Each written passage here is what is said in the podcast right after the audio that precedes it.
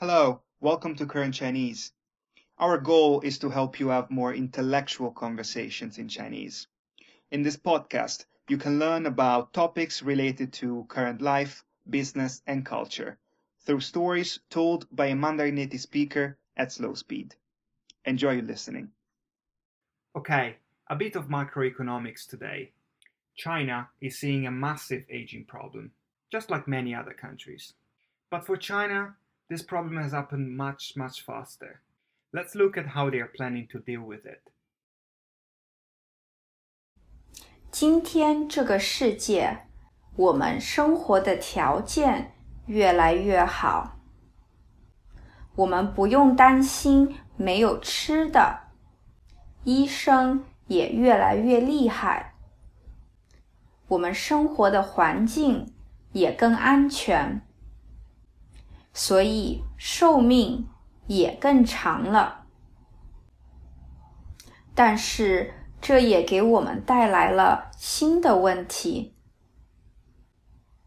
全世界的人口越来越老，有更多退休的老人，也有更多的老人需要照顾，也因此年轻人的压力很大。现在。所有发达国家的人口都在老化，中国也有同样的问题，而且这个问题会越来越严重。从四十年前开始，每个中国家庭只能有一个孩子，也就是独生子女。四十年后的今天，中国突然有了很多的老人，但是没有足够的年轻人。从二零一五年开始，中国改变了独生子女，中国家庭可以有更多的孩子，但是可能已经太晚了。而且现在养孩子太贵了，中国的年轻人不想要第二个孩子，所以现在中国有两个很大的挑战：怎么维持经济的增长，和怎么照顾老人。有专家。把中国和日本做比较，日本是全世界人口最老的国家，六十五岁以上的老人占了日本总人口的百分之二十五。可是日本变老的时候已经是发达国家，而中国。还需要发展，所以有人说中国还没有变富，就先老了。